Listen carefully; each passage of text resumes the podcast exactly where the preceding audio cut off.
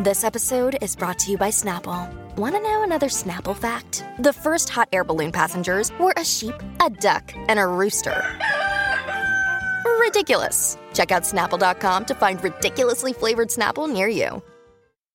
Want to witness the world's biggest football game? Head to iCanWin.com.au, predict Australia's score with a crystal ball, and it could be you and a friend at the FIFA World Cup Qatar 2022 semi finals, all thanks to McDonald's. Maccas, together and loving it. TNC's apply. On 882 6PR, inspiring stories for Bowra and O'Dea. Don't miss out on the little moments because the little things are everything. Hello, my name is Tim McMillan. Welcome to another episode of Inspiring Stories brought to you by Bowra and O'Dea. Don't miss out on the little moments because the little things are everything. Our guest uh, in this episode uh, is many things. He's actually officially retired, but uh, he tells me he's busier than ever. Uh, he's a historian, he's a lecturer, he's a broadcaster, uh, but I think perhaps underneath all of it, he is someone who uh, is a great champion for Perth and its colourful heritage. So let's learn about uh, Perth and let's learn about Richard Offen, my guest in this episode of Inspiring Stories. Hello, Richard. Hello, Tim. How are you? I'm very well indeed, thank you. Uh, you get very excited about Perth. I do. Yeah. I got excited the first day I visited it in 2001. I mean, I, I, I look, I'm no detective, but I, I do detect yeah. Uh, an accent there from the from the mother country. Ah, oh, did you guess? Yeah, Have I been allowed to call it the mother country? Well, probably not, but anyway. Probably not, no. Let's just say from the UK. Yeah, that's right. Tell as, me about as, the first time you landed in Perth. Well, let me just say first, I yeah. always say that I'm from a place a good deal north of Geraldton. Um, yeah, you know, a good deal. Some people find that hard to believe there is anywhere north of Geraldton, but that's... I was here on a National Trust exchange visit, so I came to visit the National Trust of Western Australia – and one of their staff came and picked me up at the airport. I think it was about lunchtime or something like that. Yep. And as I do today, whenever visitors come for the first time, drove me back through the city. And I can't have been more than an hour and a half off the plane, and I'd fallen head over heels in love with this city. Why? What was it? Well, it's interesting, isn't it? Because I'm not a, a city person. I've, yeah. This is the first city I've ever lived in in the world. No, that's untrue. I, I spent five months in Washington working, which was interesting. I think it was, well, the weather for a start. Yeah. You know, having come from a dull and dank and wet UK to here. Um, its openness, not only in terms of its its scenery and its its design, but the openness and friendliness of the people. Um, it's it's a very green city in terms of colour and foliage. Yeah. Wherever you look, you you go up into Kings Park and look at the city, and you see almost more trees than buildings. Mm. They cover a lot and they're there for shade. Um, and it's got a river that is beautiful. Mm. James Stirling, who was the, the man who settled the Swan River colony, came into Perth Water and wrote in his diary that it was the most beautiful place of its kind he'd ever seen. And mm. I'm inclined to agree with him mm. still to this day. Mm. And yet, as someone who um, history has been a you know a massive part, part, of your of your life, uh, in I suppose in a personal sense and a professional sense, coming from the UK, which has a, a much much longer history that you can that you can chart. Uh, ours is relatively short in terms of at least uh, you know Colonial. first English settlement here. Yeah. Um, did that not sort of uh, put you off, or or it's, think, wow, there's really not much for me to go back over here? It's funny, you're not the per- first person to have asked me that. I, I bet. Um, uh, and you've Sorry got to remember. To so no, no, that's all right. It's fine. It's great. It gives me the opportunity to to spout a bit. Yeah. Um, you've got to remember that whilst there is a huge amount of history in, in, in the UK, and it only goes back about four or five thousand years, people think of Stonehenge, which is the oldest probably standing monument to man, mm. and that's only about 4,000 years old. Mm. This area we're sitting in now in Perth, mm. we know has been inhabited for at least 40 to 50,000 years. And so that history, although it's far more subtle, you can't see yep. because the Aboriginal people here were not about building big monuments. Yeah. The evidence is there, and it's very exciting because we're living alongside the oldest culture on the planet. Yeah. And I find that humbling and fascinating. And what we seem to forget in Western Australia is what we've got that is so special. For a start, up in the, the Pilbara, we've got the oldest evidence of life on the planet, which are some fossilized stromatolites, which are three and a half billion years old. Mm, that makes my head hurt. Yeah, Yeah. me too. Uh, we've got the oldest man made tools on the planet, which are little stone axe heads from the Kimberley. And then on Barrow Island in the Pilbara, once again, we've got the oldest evidence of man communally living and hmm. cooking food, all here in Western Australia. Hmm. Now, that's history you can't disregard. And why we don't market ourselves as a historical and a heritage tourist attraction, I just do not understand because it's mind blowing. Yeah. It- And then, sorry to interrupt, there's that fairly short, not quite 200 years of colonial history, yeah. which is interesting and, and very amusing in equal measure because the people who came here suddenly realised they were 15,000 miles from headquarters and it was going to take six months for most messages to get back. Whoa, hey, we can do what we like. Yeah. And then claim that, no, we didn't get the message. Had a clean slate. Yeah, Yeah. exactly. So it was it was an open book for me, and and you know Mm. I was pushing on a on on an almost open door. When you first came here, though, and thought, I love this place, I want to get to know it, uh, its history, uh, were you aware of that of that rich Indigenous history at the time here, or was your focus more on the colonial history of the Vaguely aware of it. Yeah. Um, I became more and more aware in that month that I stayed here Yeah. of of just how fascinating it was. And I'd spent some time in Sydney before um, with the National Parks and Wildlife, and they took me to see some amazing places, Aboriginal places, a, a, a- a dreaming place, and some cave paintings that were fifteen thousand years old. And I was beginning to think, I've never seen anything like this in Europe. Mm. So it was fascinating. And on that visit, I never ever thought, much as I loved it, that I would get back here and Mm. and, and make this my home. And I'm very proud of it as a home. So, so what di- year did you did you settle here in? I WA? visited that that visit was 2001. Yep. I, I went back and still had this huge love affair with the place. I started. I left. I came on an exchange visit with the National Trust. I started my own heritage management consultancy, and worked to try and get some work out here to see if it would be possible to um, get here permanently. There were other changes in my private life at the, the time that that made it possible to do that. Mm. And eventually, I got the job with my partner of doing the feasibility study and strategy for what became Heritage Perth. Thought, well, that's nice, and it gave us a little bit more time in, in Perth. And then, of course, that got legs, and I applied for the job of executive director. I think it was a fair fight. I believe there were five candidates, but I didn't just know the plot, I wrote it, so I, I had a, a bit of an advantage.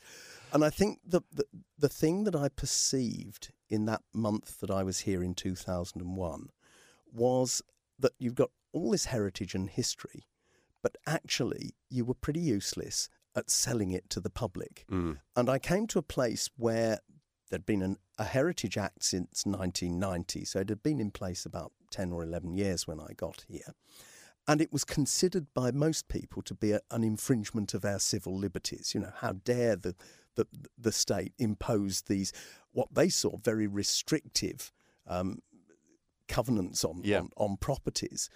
And I thought, well, that's not the way to do it. You've got to convince people of this amazing history and heritage Yeah. and convince them that you really can't, you mustn't lose it. Mm. And my job with the National Trust in the UK was to run nationally a campaign called uh, Enterprise Neptune, which enabled the National Trust to buy up unspoilt pieces of the British coastline in England, Wales, and Northern Ireland.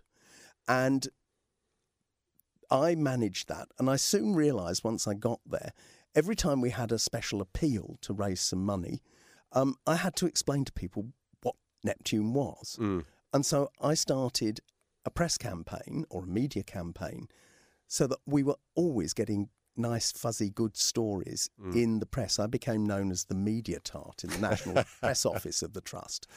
And it worked. a- a badge that you wore with, I- with, some honour. Great pride. and it worked because everybody knew if we said we wanted some money to buy Lizard Lighthouse in Cornwall, people go, "Oh yeah, Neptune. They've got all the pretty seals and the terns that nest Mm. and the puffins," and they immediately said, "Yeah, we'll help you with that." Yeah. And I knew that was a transferable skill, and that we could do just the same here, Yeah. and we have. You certainly have. And we want to get into that uh, in more detail. And I want to ask you as well about, um, you know, when you hear the term Dullsville and, and, and, you know, soulless that some people who, who like to bash Perth uh, throw out there, I can I can see your blood boiling a little bit uh, During this ad desk here, break, so- I'll have an apoplectic fit. Carry on. so I'll throw that hand grenade your way right after we take a break. This is Inspiring Stories. Our special guest uh, is Perth uh, historian and uh, heritage champion, uh, Richard Offen. I've just given you a new title. 882 6PR. Back with more soon. You're listening to another inspiring story brought to you by Bowra and O'Dea because the little things are everything. You're listening to another inspiring story brought to you by Bowra and O'Dea because the little things are everything. Welcome back to Inspiring Stories. Our special guest is Richard Offen. Richard, one of the things that you've done now for, for several years is take people on walking tours around Perth, showing them all of the, the landmarks It's uh, showing off around really. Perth. Look, I'm going to put my hand up and say I've not done one of your walking tours, Richard. What am I missing out? And who are the people that go on these tours? Are they locals or are they tourists? Who are they? A lot of locals, because one Yeah. of the first things Heritage Perth did was in try and encourage people to be tourists in their own town. Because people told me when I first get, got here, oh, we haven't got any heritage. Well, certainly haven't got any left. We knocked it all things- down exactly. in the 70s and Yeah. 80s. Well, no, we didn't. We've got some very significant stuff, some very beautiful stuff left. And uh, so it's it's a real mix. I'm, I'm always delighted to see that get a, quite a number of young people Mm. on, on the tours.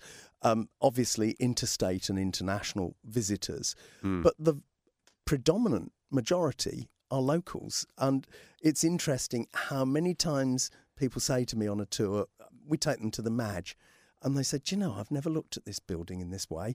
It's amazing, isn't it? Yeah. And so, yeah, it's. So you're it's- just pointing out what's right in front of them. Yeah, Yeah. yeah. And it always takes somebody from outside to tell you what you've got Yeah. because you're so busy going about your daily life Yeah. you don't look at what's Mm. around you. A little example of that uh, Heritage Perth's first campaign was Look Up Perth because I got the city's heritage officer to take me on a guided tour on my first day running Heritage Perth.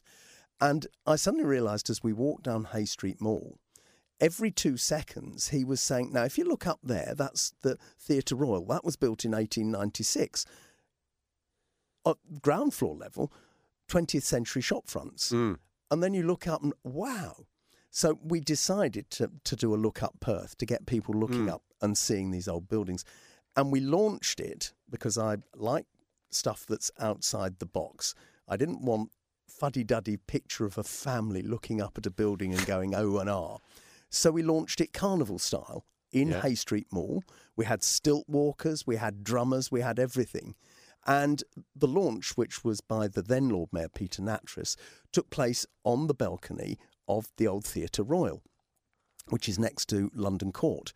And um, the organiser and I were, were out at half past eight in the morning getting ready, and we put a banner along the front of the balcony, and we stood on the roadside or down in the mall, Yeah. looking up to make sure that the banner was level and so on. And two young people in their twenties walked past with their cup of coffee and looked up because people always look up when you're looking up. And one of the girls said, "Geez, I've lived here all my life and I've never seen that before. It's beautiful." Yeah. And I thought, yeah, this is going to work. And it did. We had one complaint. People said they kept walking into people and walking into lampposts and things because they were blasted well looking up. And I suppose now the battle is getting people to uh, look up from their phones Yeah, oh, that yeah, they're walking around glued to. Absolutely. So the challenge yes. to get people to look up now is significantly di- more difficult. We cured that one too because Yeah. Heritage Perth was the first organisation, as far as I'm aware, in Australia to introduce a guided tour on your iPhone and, and Mm. app. And um, that were it was not as easy in those days because we hadn't quite got to the stage we have with Wi-Fi and, and Mm. stuff, but it worked, and we had ten places on the tour, and it was very, very popular. So you know, if you can't beat them, join them. Yeah, it's the only way. It is. So, can I ask when you when you take people on these tours, are there always particular spots around the Perth Well- city that really make people's eyes light up? Oh yeah, the, the places like, what- His what are the- Majesty's what are the big Theatre, moments? Yeah. uh, the the oldest building in the per, in Perth, which is the old the old courthouse down in uh, Stirling Gardens. Yep. A new one that I added following the amazing restoration of what is now the the, the government offices, the the old Treasury building. I suddenly realised round the back on the town hall side is the oldest piece surviving piece of brickwork in Perth because the first stage of that building, which was the government offices, was built down Barrack Street in 1875 and incorporated the guardhouse of the 63rd Regiment because that entire area bounded by the Terrace, Hay Street, Pier Street, and Barrack Street was the um, barracks of the 63rd Regiment, who were brought here in 1829 to protect the settlers. And they had a guardhouse on uh, Barrack Street, and that was incorporated into the new building and used as the police court. And when they opened up the back of the building, uh, next to the uh, new Supreme Court building, uh, they revealed some of the brickwork. Now, that guardhouse was built in 1833, 1834. The old courthouse was built in 1836. So there's a little piece of brickwork right from the very beginning of Perth. And it's the only older building in, in the colony is the Roundhouse, which was built in 1830 down in Fremantle. A- another great landmark. Exactly. Thankfully, has Yeah. survived. Oh, yes. Um, of all the buildings that we've knocked down, though, yeah, Oh, in the last, you know, well, almost 200 years, yeah. Uh, which is the one that breaks your heart? Oh, I think probably, well, there are a couple actually. The AMP building, Yep. which was opposite the old Palace Hotel on the corner of, of um, William Street and St George's Terrace. That was built in 1910 and it was a magnificent piece. There's still some of it left. The famous statue that stood on the top called Protection of, of, of the arms of man round a, a family representing the AMP um, insurance uh, is actually on an island in uh, Herdsman's Lake. At the moment, that was it was bought from someone demo- it there, did It- Well, not quite. It, it's got an interesting story in that it was bought from the demolition contractors in 1973. I think they knocked the AMP building down by Lew Whiteman, after whom Whiteman Park is Right. named, and it evidently sat in his garden in Guildford um, and, until he died, and then a private owner bought it. Uh, Interestingly, at one point, whilst Lew owned it, um, the AMP asked if they could buy it back. And he, said, "No, bugger off! You didn't look after it when you had it. I'm Fair enough. it." Yeah, Yeah. And it was bought by a private owner who put it on their property out there. Right. And I always used to say that's the only piece of the AMP building that's left. And at a talk I was giving a number of years ago now, a lady said, No, it's not. We've got two doors on our dining room that came out of the AMP building. And it was very lushly um, kitted out with Jarrah panelling and Yeah. doors and so on. And again, her husband bought these doors when they were building their house from the demolition Wow. contractor and have them. So Wow. you just never know where you're going to see Yeah. such um, things. Yeah. And the other one, and you can see similar examples to it, was another insurance building, the the, the CMLA building, uh, Colonial Life Mutual Assurance, which was on the corner of um, Shenton Court Yep. and uh, St George's Terrace.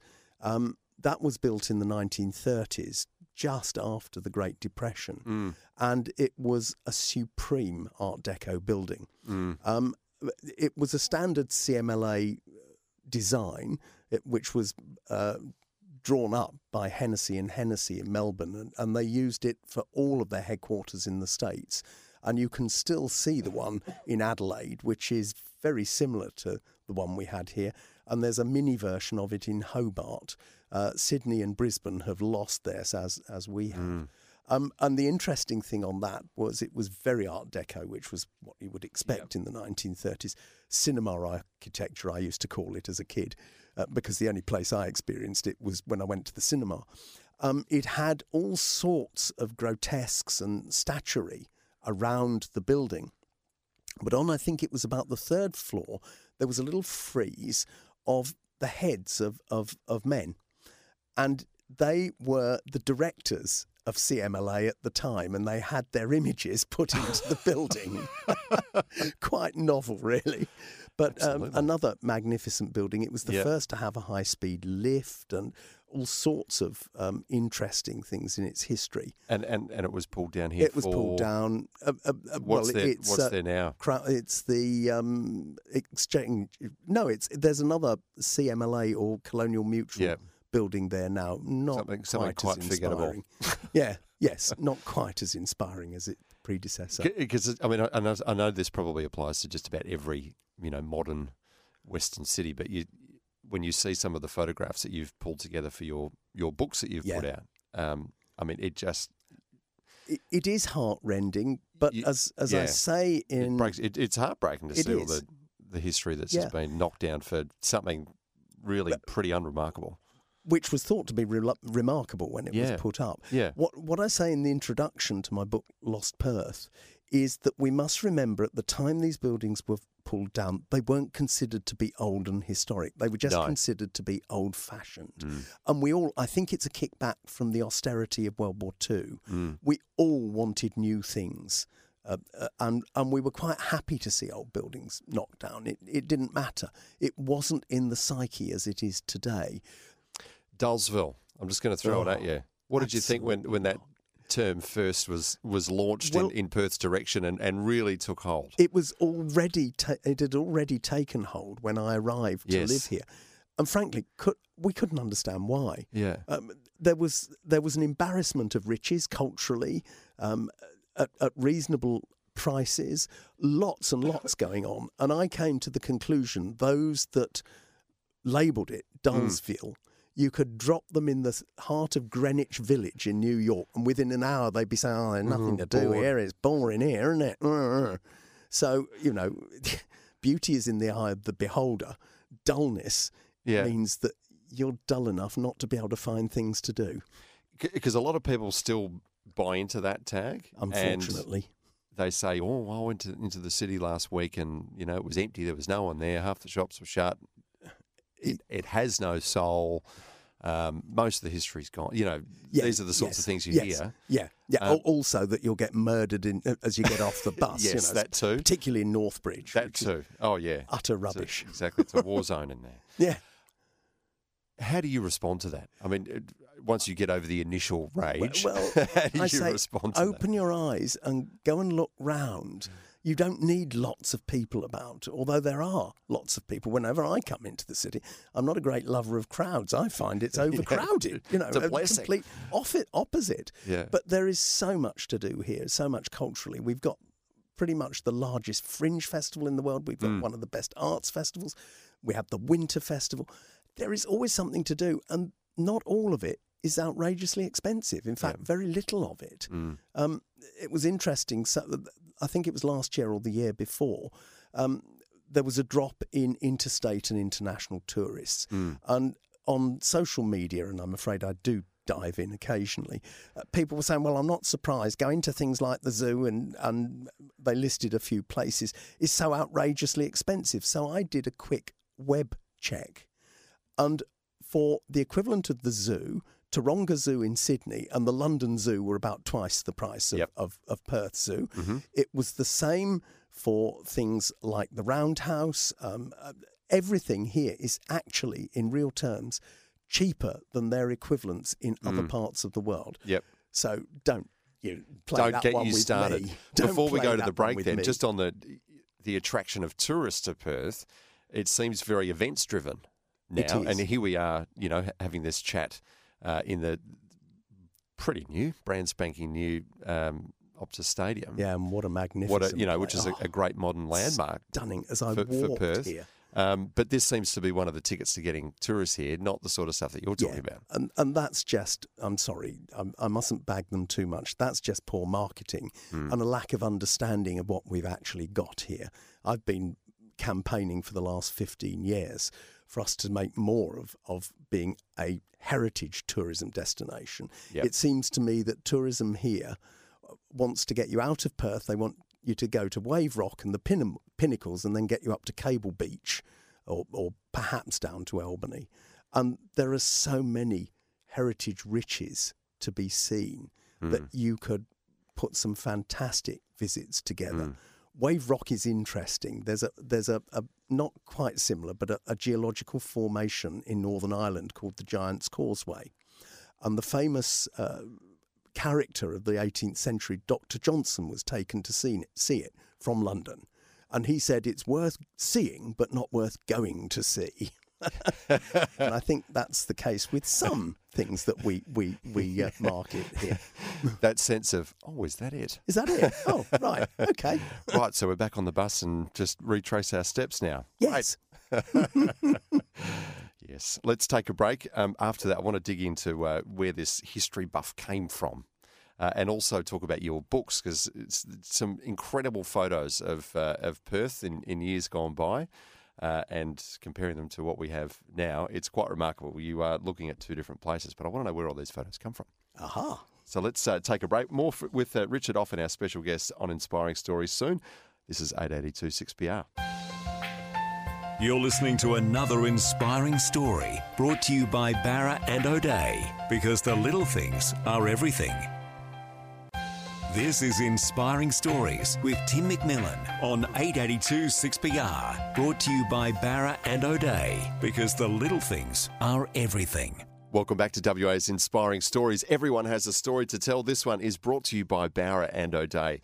And I suppose we're hearing the story uh, not only of Richard Offen, but uh, also the history uh, of Perth at the same time. But let's take you to a time now that precedes your arrival in Perth. Um, tell us about the, the, the child Oh, Richard Offen. I mean, when when did this love of, of history and just wanting to know the backstory, when did that take hold of you and, and, and where did it come from? I think it, it's always been there, and it was really my dear old dad who was responsible. And I must just point out that by profession, I'm not a historian.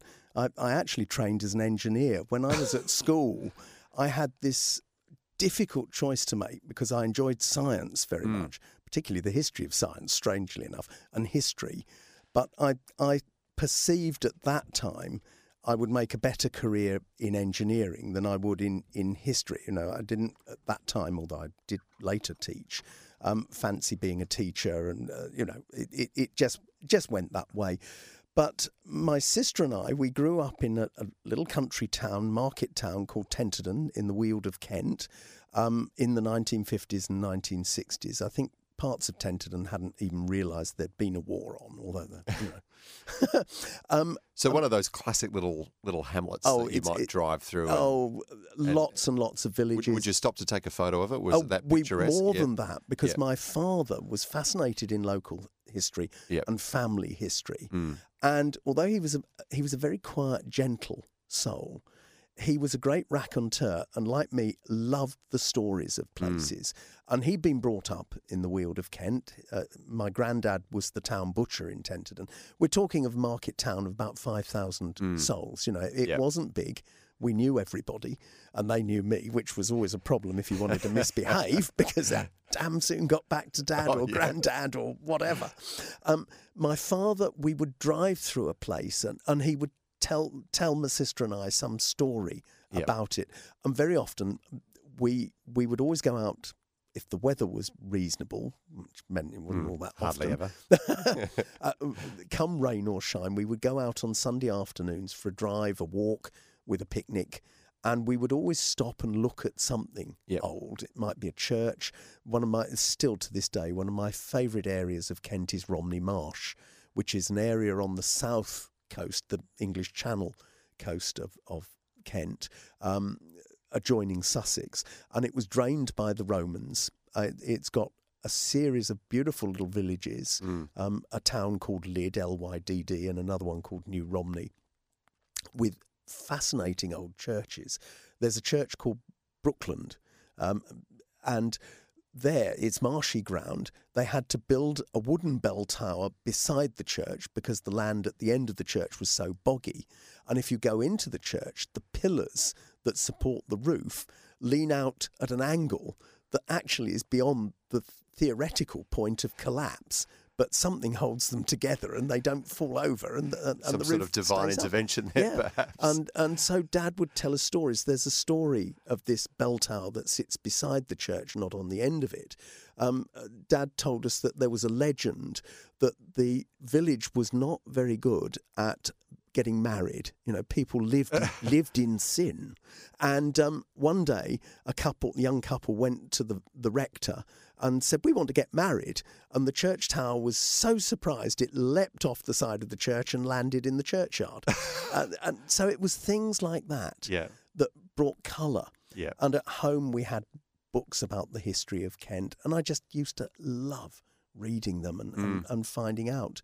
And that just just continued. And even when I was working as an engineer, I still had a passion for history. And and I suppose Did you other, ever work out the engineering mystery of the pillars holding up the church? there? no, that was beyond mathematics. that was divine providence, I think. Yeah. Um, I, I also was lucky enough to, at, at the age of eight, start bell ringing in the local church in, in Tenterden. And there again, it brought me into contact with this amazing history of, of change ringing, as we call it, Mm. as performed at the bell tower, Mm-hmm. which goes back to the 17th century, and bells that we were ringing that went back to the 14th century. And again, I saw all this history and became fascinated by that, and have indeed written lots of articles on the history of different rings of bells Yes. and different aspects of, Yeah. of bell ringing.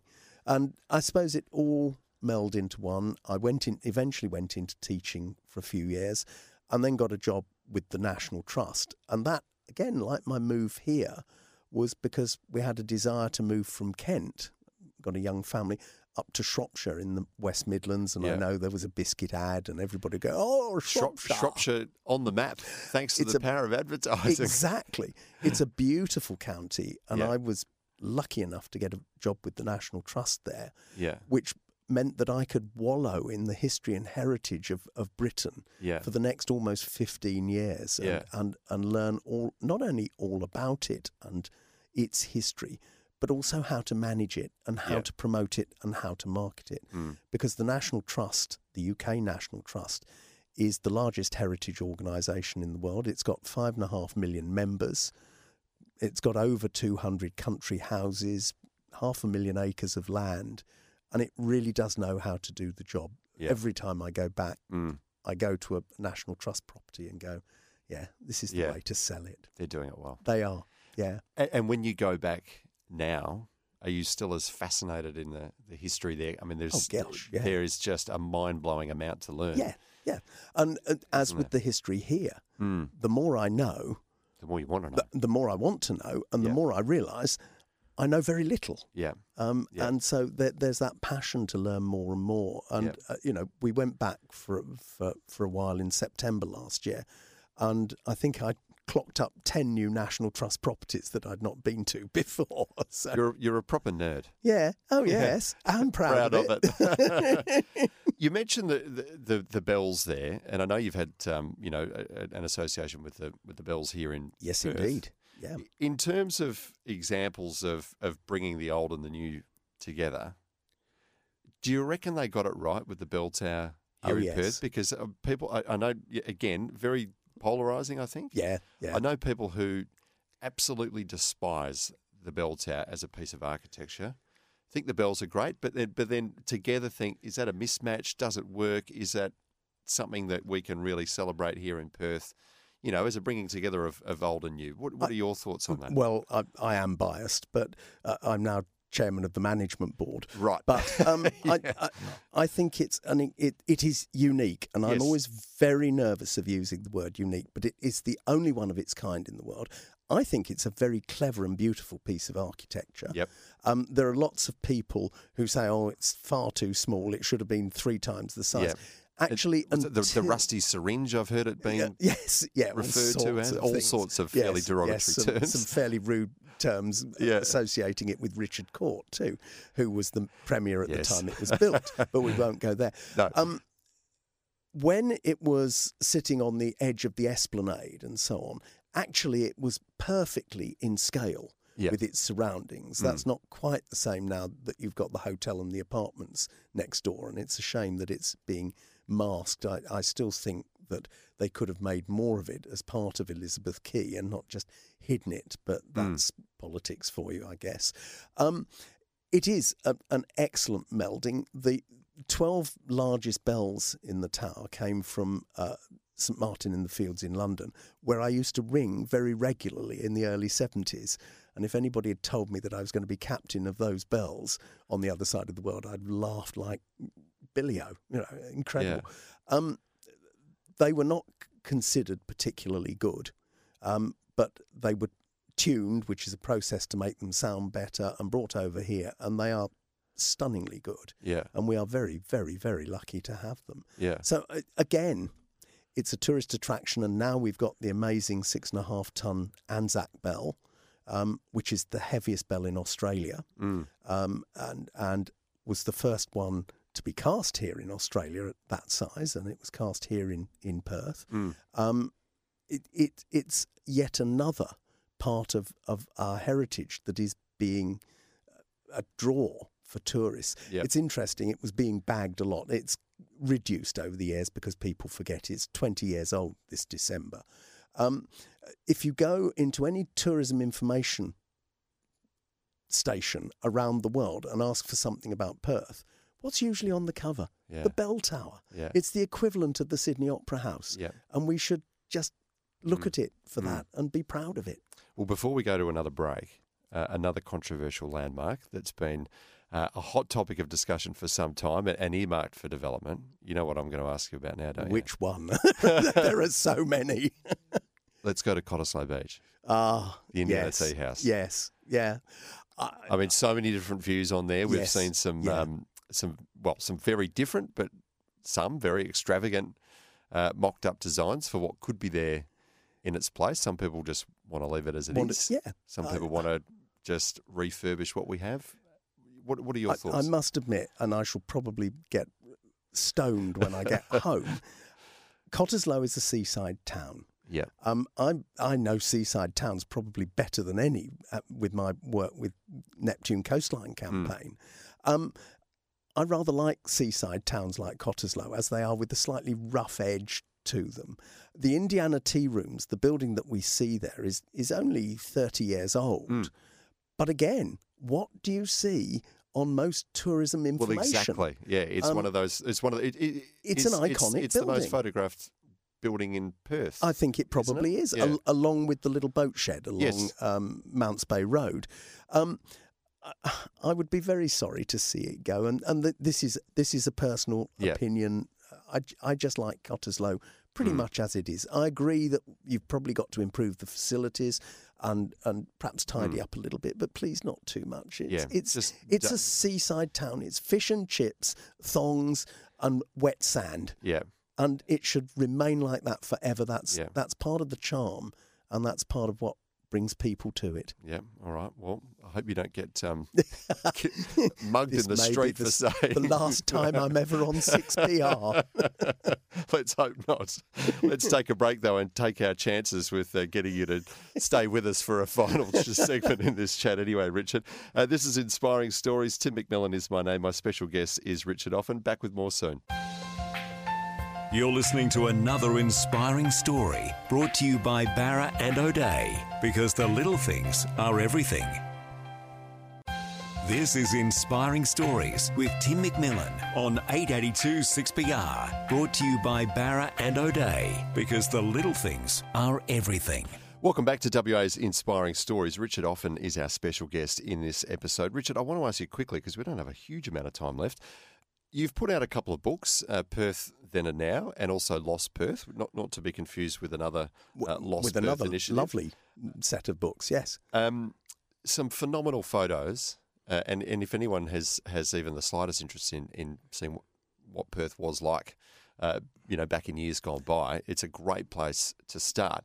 But where did you get access to all of those photos? They where, where do they exist? They principally came from the Battye Library, the State Library, who have the most remarkable collection of photographs. Yeah.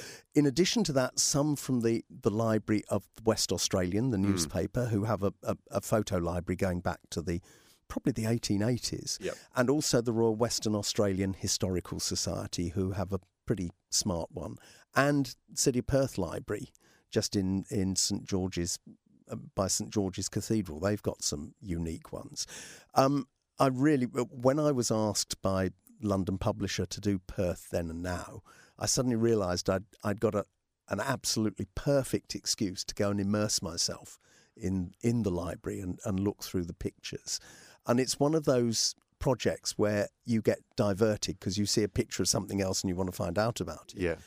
We are also very lucky that in the late 1850s, early 1860s, Alfred Stone, who was a lawyer here, took up photography as a hobby and he was very good at it. Yeah. And the Battye Library has about a thousand glass plate negatives of his, of Perth, and and his family and, and, and other things.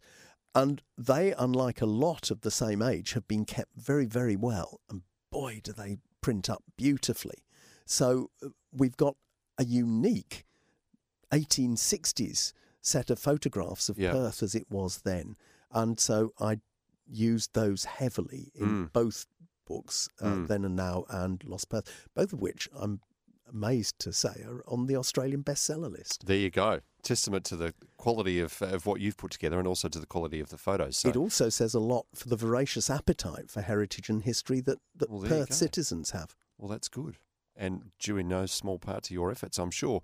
Um, as you've learnt more and more about um, the, the 40, 50,000 years uh, of Aboriginal history here, how has that um, influenced your, your take on Perth's history Oh. and, and, and the way you take people on tours of, of Perth? Because I think, you know, it's fantastic that people are becoming more and more aware Yeah, uh, of the stories that predate by so long. I think actually it, it's it settlement here. greatly influenced my own personal philosophy about uh, about life, how how they have survived, and you know they they know so much about this Yeah. land uh, and being on country. Um, it, it's influenced me a lot because I have the greatest respect for that 50, 60, Yeah. 70,000 year history. And I want to tell people about it at every juncture and make sure that they know we are in a very, very historic place. Yeah. Uh, so every talk starts with an acknowledgement by just giving a, a quick overview of the Aboriginal history of, of this place, um, rather than the usual acknowledgement to say, look, this history goes back all this way, and there is all this evidence here. You can see it here, here, and here. Um, it, it, it, as I said at the beginning of this, it's humbling, Yeah. and uh, it's a story that must be told. Yeah. I'd love to uh, just finish on this this final question. Uh, if if you could just uh, sink your teeth into one heritage project here to to protect one standing building here in the in the city of Perth, uh, which one would you feel most passionate about? that that hasn't been protected so far Yes. because we're we're Yeah, protecting that might find so itself on the chopping block by an eager developer oh, at some gosh, point. that is so difficult. Without, it's a question that needs notice. I think. Um, I'm not sure what isn't being respected at the moment. I Yeah. think we are getting very, very good at adapting these buildings so that they continue to be useful. Mm. Um, and long may we continue to do that. I think everything is a lot, lot safer than it was 20, 25 years ago Yep. in terms of a visit from the wrecking ball. Thank goodness. Thank goodness we've made some progress. We certainly have. Richard Offen, thank you very much for coming in and sharing your story. We appreciate it. It's been my pleasure. You've been listening to Inspiring Stories here on 882 6PR. Don't miss out on the little moments because the little things are everything. We look forward to you joining us again next time as we unearth another WA inspiring story. You're listening to another inspiring story brought to you by Bowra and O'Dea because the little things are everything. When making the double chicken deluxe at Macca's, we wanted to improve on the perfect combo of tender Aussie chicken with cheese, tomato, and aioli. So, we doubled it. Chicken and Macca's together and loving it. Ba-da-ba-ba-ba. Available after 10.30am for a limited time only.